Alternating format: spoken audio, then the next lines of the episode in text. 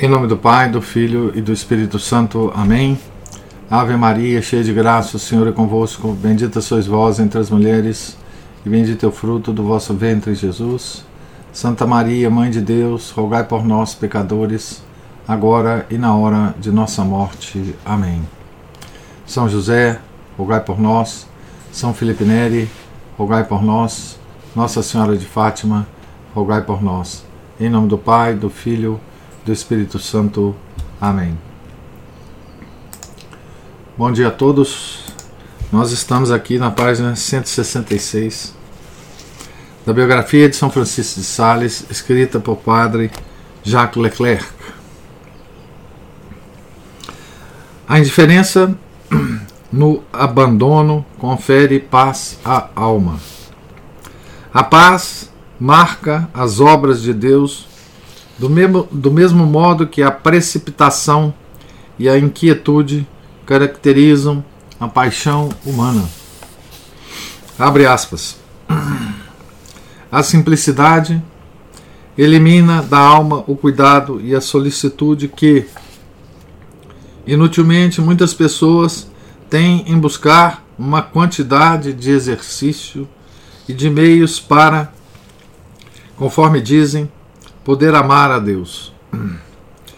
E lhes parece que, se não fazem tudo o que os santos fizeram, não podem estar contentes. Pobre gente, atormentam-se para encontrar a arte de amar a Deus e não sabem que a única arte que existe é a de simplesmente amá-lo, fazendo assim o que lhe agrada.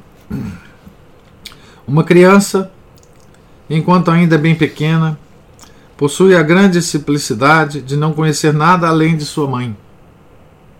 Não possui nenhum outro amor afora o dedicado a ela e nesse amor quer unicamente o seio materno. Estando recostada no regaço tão querido de sua mãe, não deseja outra coisa.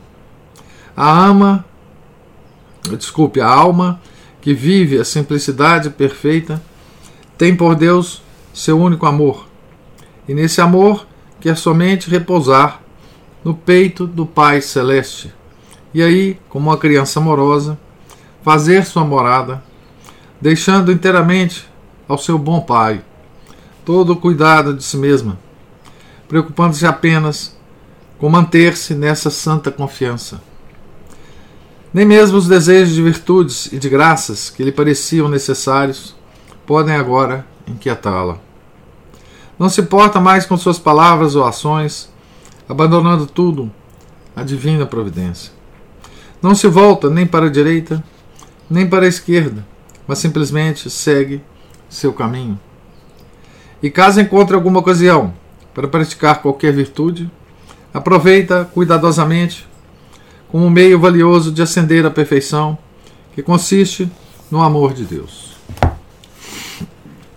Não despreza essas ocasiões, mas também não se inquieta, nem se precipita em procurá-las, mantendo-se discreta e tranquila na confiança de que Deus, conhece seus desejos de agradar a Ele e isso lhe basta.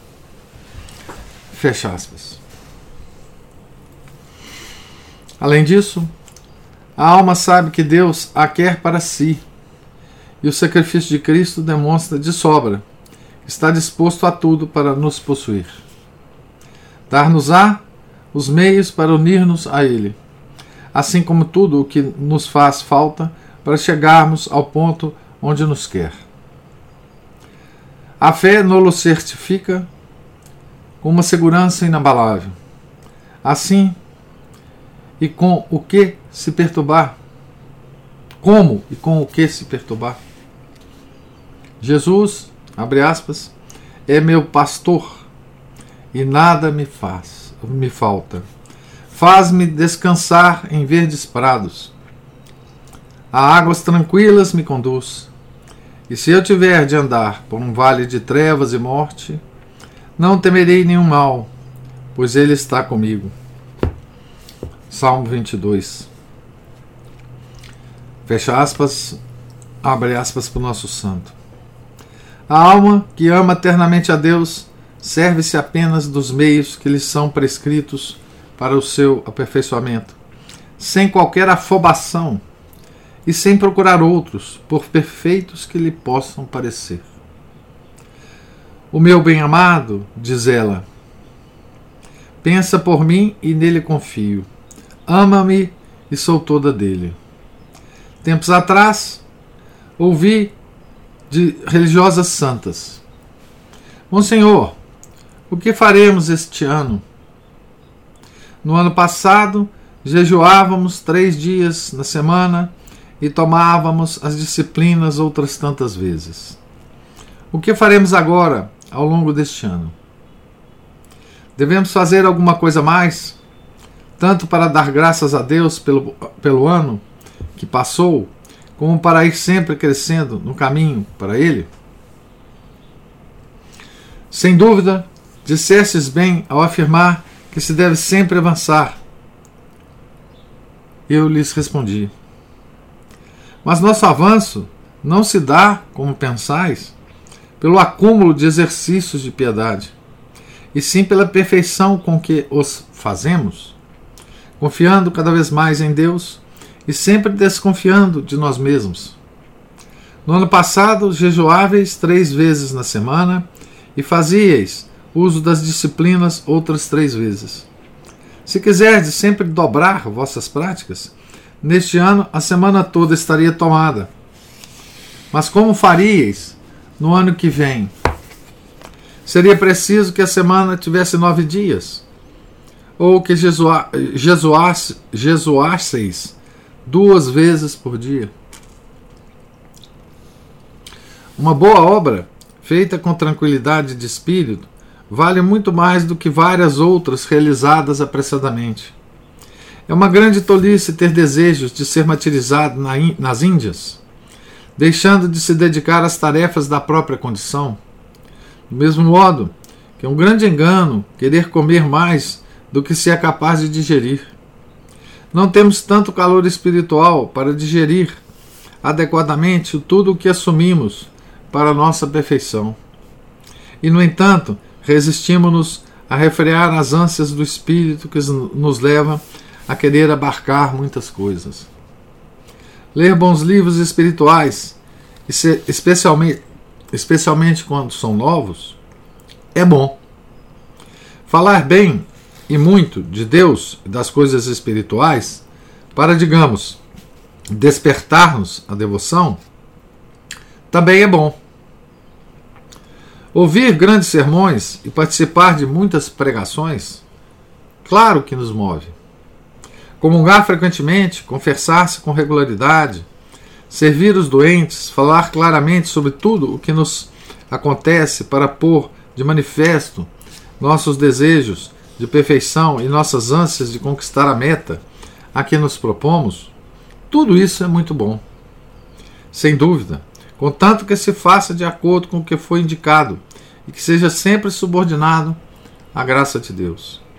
Em outras palavras, que não coloquemos nossa confiança nessas práticas, por boas que sejam, mas somente em Deus, que é o único, que nos faz tirar os frutos de todas elas. Então nós estamos acompanhando, né, exemplos aqui do, do nosso santo do que, que é simplicidade, do que, que, na, do que, que não é dubiedade do que, que não é ter duas cabeças. Não é? Do, que, do que é esse santo abandono que ele nos propõe. Não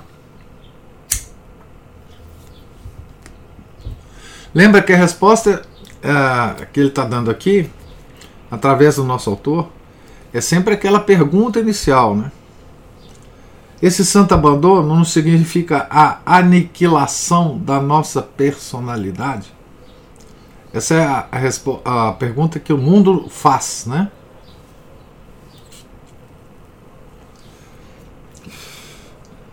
Essa indiferença, santa indiferença, santo abandono, não seria o aniquilamento da nossa personalidade? Ele está respondendo isso aqui pelas mãos do, do padre Jacques Leclerc para nós, para nós que vivemos agora. Né? Olha que bela passagem aqui. Minhas queridas filhas, peço-vos que considereis um pouco a vida desses grandes santos religiosos. São Paulo Eremita, por exemplo, que comungou apenas duas vezes na vida e no deserto viu um único homem. Santo Antão, a quem recebeu em visita no fim de seus dias. Um único homem na vida. Então, São Paulo eremita né, viu um único homem na vida, foi Santo Antão. E os que viveram sob os cuidados de São Pacômio tiveram livros ou pregações? De modo algum. Conferências? Tinham-nas muito raramente. Confessavam-se com frequência? Apenas algumas vezes nas grandes festas. Ouviam missa? Somente aos domingos e festas. Mas então, como é possível que, comendo tão pouco desses alimentos espirituais, estivessem sempre em boa forma, isto é, fortes e com coragem de lutar para a aquisição das virtudes e assim alcançar a perfeição? E nós, por outro lado, tão bem alimentados, mas sempre magros, ou seja, batidos e sem forças para cumprir nossos propósitos? Não parece que, sempre que nos faltam as consolações espirituais, perdemos toda a coragem e vigor para o serviço de Nosso Senhor? Ora, devemos imitar esses santos religiosos, dedicando-se às no a nossas tarefas, isto é, ao que Deus nos pede segundo nossa vocação, fervorosa e humildemente, e não pensar em mais nada, sem desejarmos encontrar qualquer outro meio para nos aperfeiçoar, segundo nossa vocação. Os deveres de Estado. Né? Continua nosso santo, uma belíssima passagem. Mas, poder-se-ia replicar, dizeis fervorosamente: Meu Deus, como poderia eu fazer isso? pois não tenho fervor, fervor algum. Não tendes o fervor sentimental, aquele que Deus dá a quem lhe apraz, e que não está em nosso poder adquiri-lo, quando bem quisermos. Porém, acrescentei o termo humildemente, para que não haja qualquer motivo para desculpas e não se possa dizer: não tenho humildade nem está em meu poder possuí-la, porque o Espírito Santo nem está em meu poder, eh, porque o Espírito Santo, desculpe, é a própria bondade, concede-a a quem lhe pede. Quando falo de humildade, não me refiro a esse, a, a esse sentimento da nossa fraqueza, que, que nos leva a humilhar-nos com elegância em todas as coisas, mas sim a virtude que nos faz conhecer a própria torpeza e que nos leva a amá-la quando a reconhecemos em nós, pois essa é a verdadeira humildade.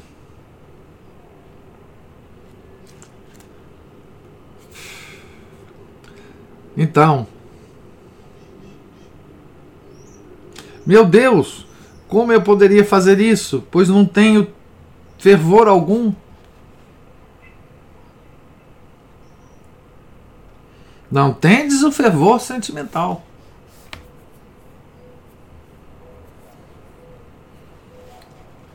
Belíssimo isso aqui, né? O que, que é humildade aqui? Olha que definição bela de humildade. Né? Quando falo de humildade, nosso santo nos diz, né? Não me refiro a esse sentimento da nossa fraqueza que nos leva a humilhar-nos com elegância. Olha que coisa, né? Em todas as coisas. Com elegância. Não, não é isso. Mas sim a virtude que nos faz conhecer a própria torpeza e que nos leva a amá-la quando a reconhecemos em nós, pois essa é a verdadeira humildade. Amar a nossa própria torpeza, porque está em nós, porque assim nós somos. Fecha aspas para o nosso santo. Convém lembrar, uma vez mais, que essa simplicidade, esse abandono e essa paz constituem ainda e exclusivamente a união pela parte superior da alma. Abre aspas. É essa santa igualdade de espírito, minhas almas queridas, que eu vos desejo. Não digo a igualdade de hábitos e de inclinações, e sim de espírito, porque não faço, nem desejo que façais caso das complicações provenientes da parte inferior da alma, que é essa que causa as inquietações e raridades quando a parte superior não cumpre o seu dever. Fecha aspas. Convém enfatizar esse ponto.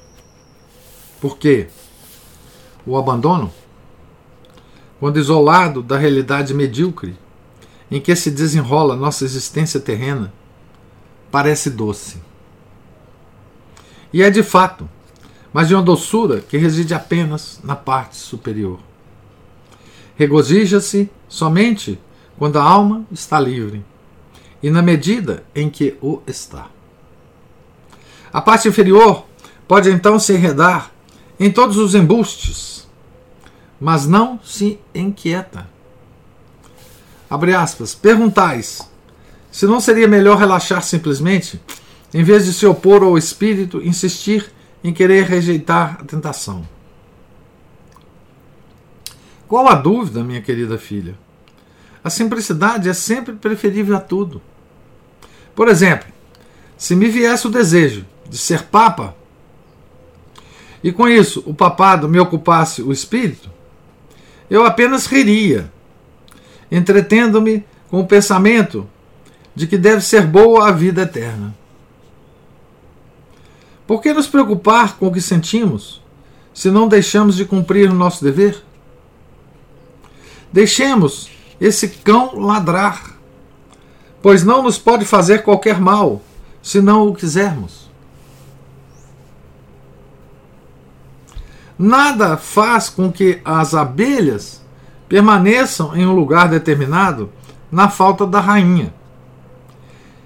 Estão continuamente voando dispersas, não havendo quase nenhum sossego na colmeia. Mas assim que nasce a rainha, reúnem-se todas ao seu redor e só saem quando necessitam fazer a coleta de pólen e sob o mando da rainha. Da mesma forma, nosso entendimento e nossa vontade, significa intelecto né, e vontade, nossas paixões e as faculdades de nossa alma, como abelhas espirituais, na falta de um rei, isto é, até que tenham escolhido nosso Senhor para seu rei, não tem nenhum sossego, não tem nenhum repouso. Nossos sentidos dispersam-se continuamente atraindo as faculdades interiores atrás deles.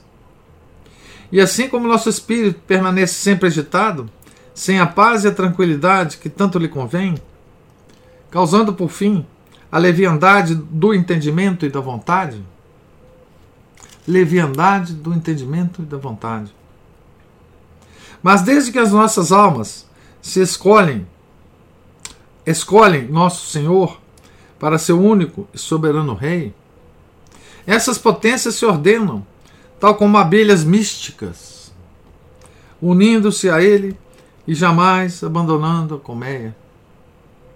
Senão para recolherem exercícios de caridade que esse santo rei lhes manda praticar em favor do próximo.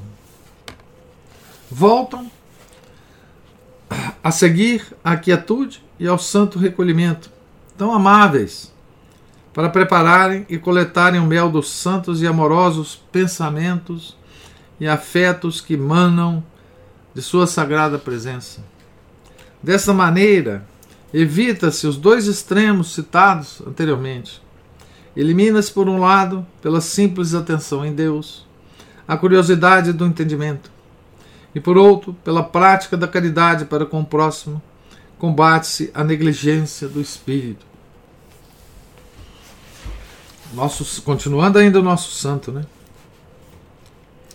Felizes são aqueles que vivem na esperança e assim nunca se cansam de esperar. É preciso que nos acostumemos a buscar a perfeição na tranquilidade do coração. Tranquilidade do coração é tranquilidade da vontade, né? Segundo os caminhos ordinários, fazendo tudo quanto esteja ao nosso alcance para adquirir as virtudes, pela fidelidade com que as praticaremos de acordo com nossa condição e vocação, seguros de que Deus nos concederá cada coisa a seu tempo.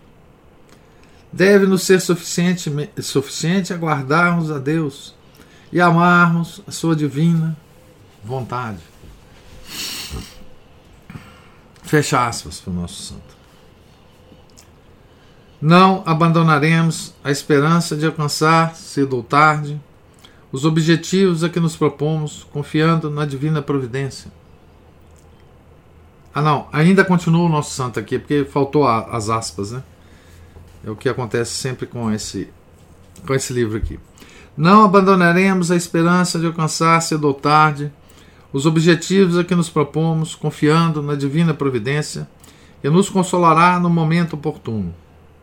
E mesmo que seja somente na hora de nossa morte, já nos bastará, contanto que cumpramos nosso dever, fazendo sempre o que nos, nos compete e o que está em nosso poder. Teremos sempre, em boa hora, o que desejamos, pois será no momento em que Deus quiser nos conceder.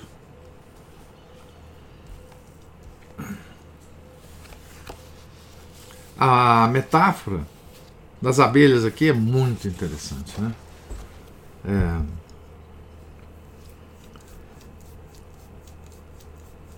É aquela frase de Santo Agostinho, né?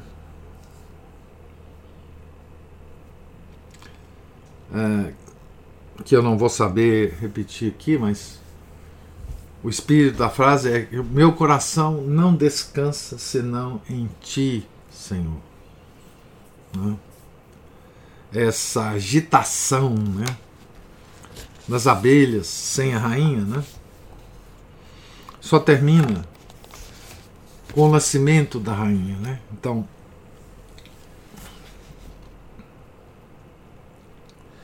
da mesma forma, relendo aqui, nosso entendimento e nossa vontade, nossas paixões e as faculdades de nossa alma, como abelhas espirituais, na falta de um rei, isto é, até que tenham escolhido nosso Senhor para seu rei, não tem nenhum repouso né? Não tem nenhum repouso. É... Então, a, esse é, enfim, a centralidade né, do, do conceito de simplicidade que tem na doutrina é, de São Francisco de Sales. Né? Nós temos que acalmar a colmeia, né? A nossa colmeia, né? Nós temos que repousar as abelhas dessa colmeia, né? E porque nós fomos criados assim, por causa da natureza humana e por causa do amor de Deus para conosco, nós só descansamos em Deus, nós só descansamos no nosso Criador. Né? Não há descanso possível para nós, criaturas do nosso bom Deus. Não há nenhuma possibilidade de descanso para nós senão em nosso Senhor. É o único que vai apaziguar esse tumulto né, interior. Veja que finura, que delicadeza de, do entendimento que São Francisco Sales tem da nossa natureza humana, da nossa psicologia humana, de como é que as coisas se passam em nós. Né?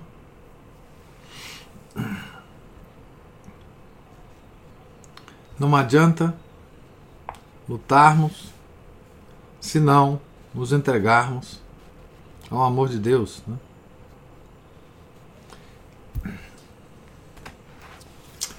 E é nesse sentido, voltando aqui a um assunto que a gente já comentou, e é nesse sentido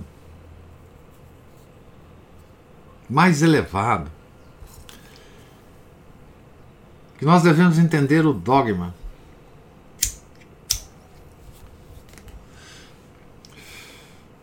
Fora da igreja não há salvação.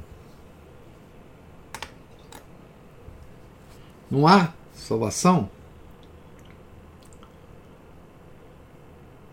porque isso está entranhado no nosso ser, no, na nossa constituição ontológica, na forma com que Deus nos criou. É, ele nos criou para que nós o procuremos ou o desejemos. É só aí que nós, o ser humano, encontrará paz, tranquilidade simplicidade. Nesse sentido, que acho um dos vários sentidos, os dogmas têm. Os dogmas da igreja são, são extraordinários, né? Porque eles têm, eles têm vários sentidos. Né? Mas no sentido que me parece, num sentido que me parece fundamental, né? fora da igreja não há salvação. É esse sentido que tem a ver com a nossa vida eterna,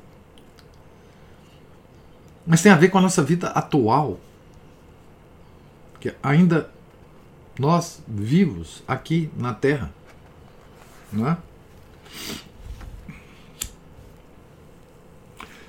Ainda o nosso santo, né? Mas como podemos conciliar dois pontos opostos?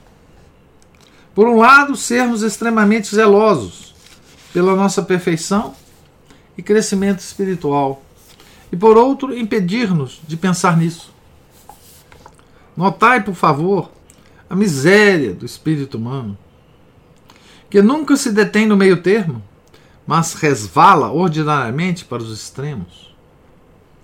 A menina proibida de sair à rua durante a noite não deixará de reclamar. Meu Deus, tenho pior, a pior mãe do mundo, pois não me deixa sair de casa. Outra, advertida por cantar muito alto, dirá: Bem, como reclamam, porque canto alto demais, vou agora cantar tão baixo que ninguém mais me escutará. Ou mesmo alguém, repreendida por andar muito rápido, é capaz que se ponha a caminhar tão lentamente que se lhe poderá contar os passos. E o que fazer nesses casos? Ter paciência, desde que não se queira alimentar tais defeitos, ou se veja que são frutos, frutos da obstinação. Não é possível caminhar sempre com tanta perfeição que não se escorregue pela encosta dos extremos. Mas podemos estar tranquilos se retomamos o bom caminho o mais prontamente possível. Herdamos esse defeito da nossa boa mãe Eva, que agiu assim quando o espírito maligno atentou para que comesse do fruto proibido, dizendo-lhe simplesmente que Deus havia proibido de tocá-lo e não de comê-lo? Não quero dizer que não deveis vos preocupar com o vosso avanço espiritual, mas que não vos perturbeis com isso. São duas cordas igualmente dissonantes, uma aguda e outra grave. E por isso necessárias de ser harmonizadas para bem tocar o alaúde. Nada mais discordante que o alto com o baixo, e por isso, se não há consonância entre essas duas cordas, a melodia do instrumento torna-se desagradável. Da mesma forma, em nosso alaúde espiritual, existem duas coisas igualmente discordantes e necessárias de ser harmonizadas. O grande cuidado que devemos ter com a nossa perfeição, sabendo que Deus assim o quer, e o desprendimento que temos de ter dela, deixando inteiramente nas mãos de Deus o cuidado de nosso aperfeiçoamento. Deus quer que tenhamos esse cuidado, mas que seja calmo e sereno, levando-nos a fazer o que julguem apropriado aqueles que nos dirigem, caminhando fielmente pelo caminho marcado pelas regras e indicações que nos são dadas. Aqui está falando para, as religiosas. Né? Quanto ao resto, descansemos em, em seu desvelo de Pai, mantendo nossa alma em paz, tanto quanto possível porque Deus faz morada na paz e em coração paciente e repousado. Quando um lago está calmo e os ventos não agitam suas águas, o céu estrelado reflete-se nele com tanta nitidez que, ao olhar para baixo, vê-se a mesma beleza que ao olhar para cima. Do mesmo modo, quando nossa alma está serena e os ventos dos cuidados supérfluos, da instabilidade do espírito, e da inconstância não a perturbam ou a afligem, torna-se capaz de refletir a imagem de Nosso Senhor. Mas quando está perturbada, inquieta, agitada pelas diversas borrascas das paixões, e deixa-se governar por elas, e não pela razão que nos faz semelhantes a Deus, então não somos capazes de espelhar a bela e nobre imagem de nosso Senhor crucificado nem a diversidade de suas excelentes virtudes, nem nossa alma pode lhe servir de leito nupcial. É preciso então que deixemos o cuidado de nós mesmos, a bondade da divina providência, fazendo contudo o que estiver ao nosso alcance para nos emendar e aperfeiçoar, tomando sempre muito cuidado para que nossos espíritos não se perturbem ou se inquietem. Então, terminamos aqui o item 6. E vamos aqui para o último item do. Esse item 6 tinha o título, ou teve o título, da bela virtude da simplicidade. Então, nosso autor, Padre Jacques Leclerc, escolheu, né, das conferências espirituais, de São Francisco de Sales, aqueles trechos em que ele fala mais detidamente né, sobre a,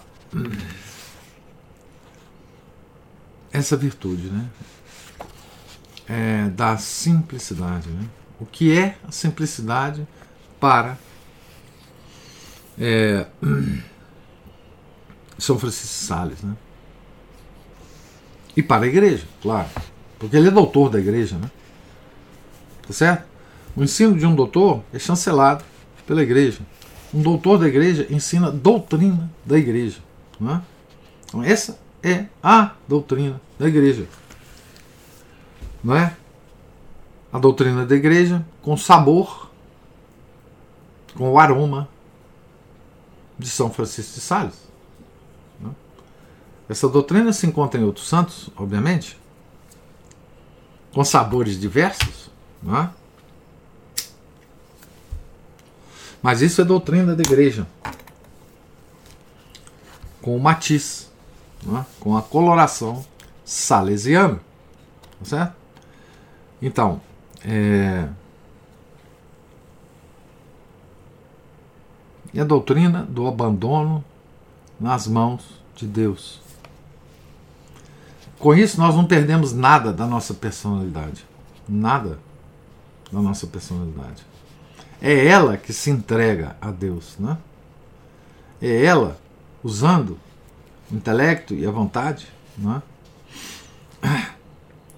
Que se entrega a Deus. Não há nenhum aniquilamento da pessoa, nenhum aniquilamento da personalidade, né? Há apenas um direcionamento do nosso ser para a única coisa que vai nos aquietar né? em qualquer situação de vida, segundo a nossa vocação. Né? Então, esse, esse delicado direcionamento nós temos que fazer na nossa vida. Né? Essa delicada orientação da nossa vida é que significa o abandono nas mãos de Deus. Não é?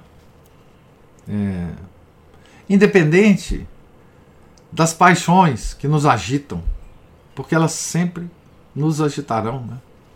Nós não temos que ficar surpresos com essa agitação da parte inferior da nossa alma, né? Porque ela é agitada mesmo, não é? Deixa ela se agitar, né? Deixemos com que essa parte se agite, né? Não nos incomodemos com isso. Não nos perturbemos com isso, né? Que é a última frase, né? tomando sempre muito cuidado para que os nossos espíritos não se perturbem ou se inquietem. Né? Essa é a calma desse abandono à providência divina. Né? Eu vou deixar para começar o outro item, que será o último,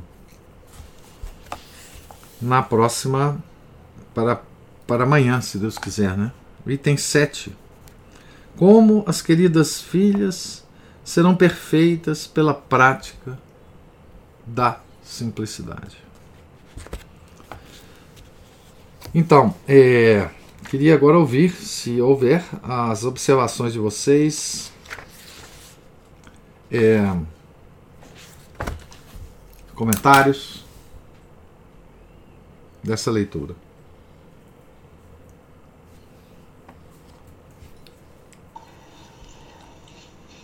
só dizer que é, o comentário que o senhor fez aí a respeito de vários santos, né, que nos, nos contam de Deus a sua forma, me fez lembrar um, um padre que falou que é, por que, que são quatro evangelistas e que alguns é, acentuam mais alguns aspectos, diferentemente de outros, né? Porque Deus quer que nós tenhamos mesmo várias é, pontos de vista, vamos dizer assim, não foi bem essas palavras que É, mas é isso mesmo. De, da, da mesma coisa. Porque como nós somos pessoas diferentes, né? É, a cada um vai afetar de uma maneira, né? Uns, uns vão afetar mais do que um tipo de, de, de fala, de, de, expressão, de explicação vai afetar mais uma determinada, outro tipo vai, vai afetar mais uma outra pessoa. Isso é bastante interessante mesmo. E tem um outro aspecto dos evangelhos, né? É que uma coisa muito comum, né? É dizer que é, aquilo que nos evangelhos se descreve, é, na verdade não ocorreu, né? Na verdade, aquilo era é, é uma, uma construção né, dos, dos apóstolos, como se eles tivessem sentado e combinado né, como que eles iam escrever os evangelhos. Né? Imagina a dificuldade que isso teria né, na época. Né? Se eles, pelo exemplo, se eles pelo menos tivessem o WhatsApp, né? Para combinar. Né? Então cada um sentou e escreveu o que para ele, evangelista, era importante passar para sua para os seus fiéis. Né? Cada evangelista,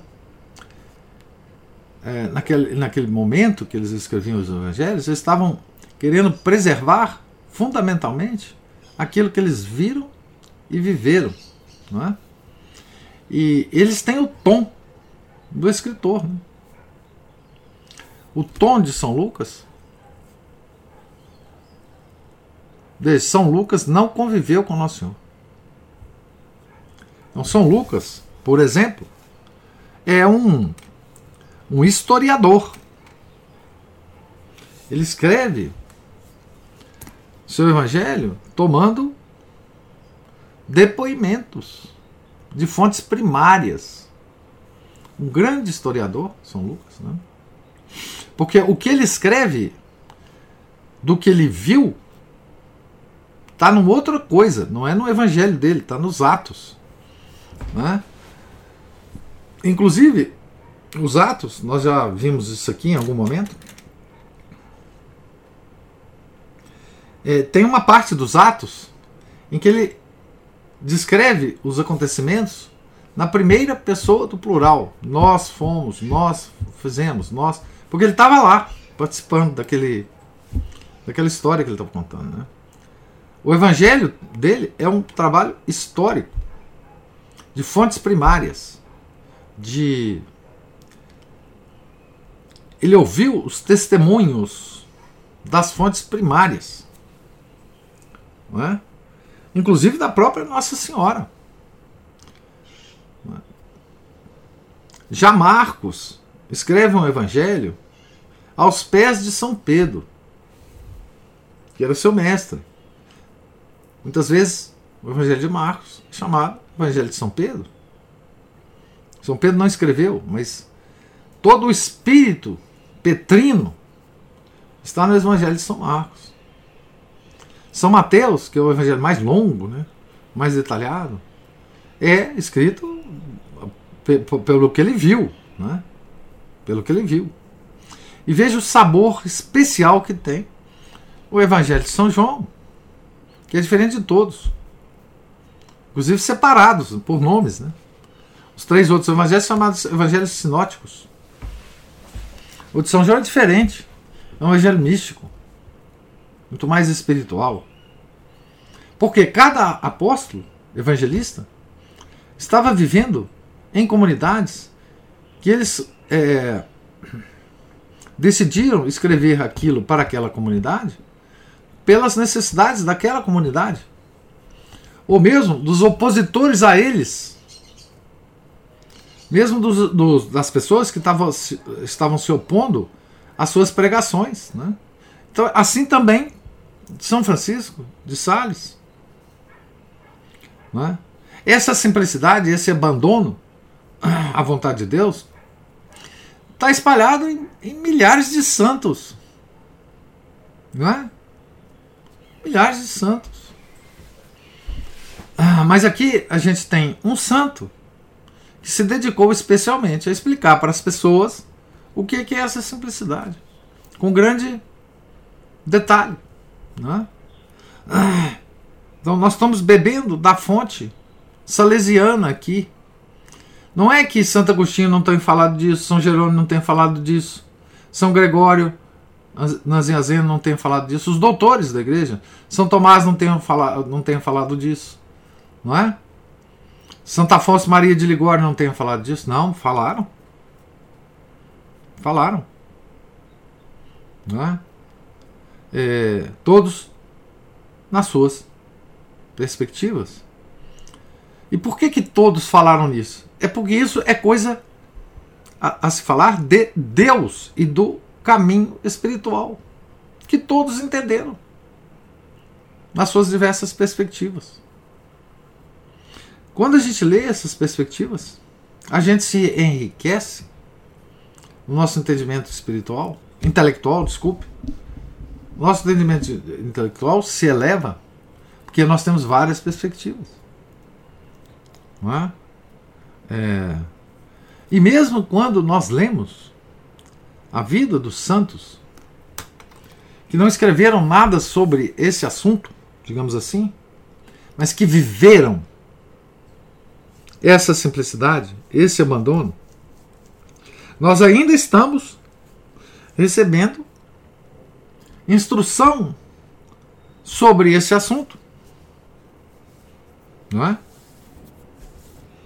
Nós ainda estamos recebendo instrução sobre esse assunto. Não sob a forma de um discurso, mas sob a forma de uma vida é? do santo. São Bernardo falou sobre isso. Não é?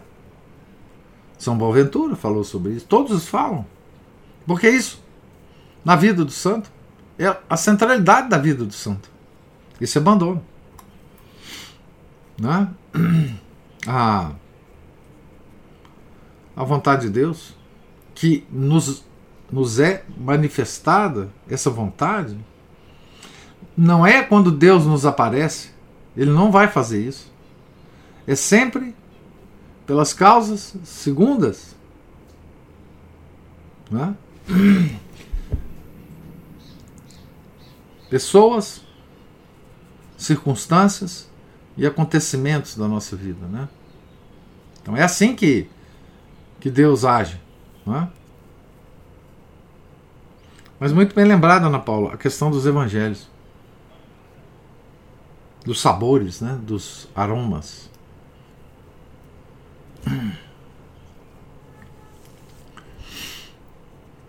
Mais alguma observação?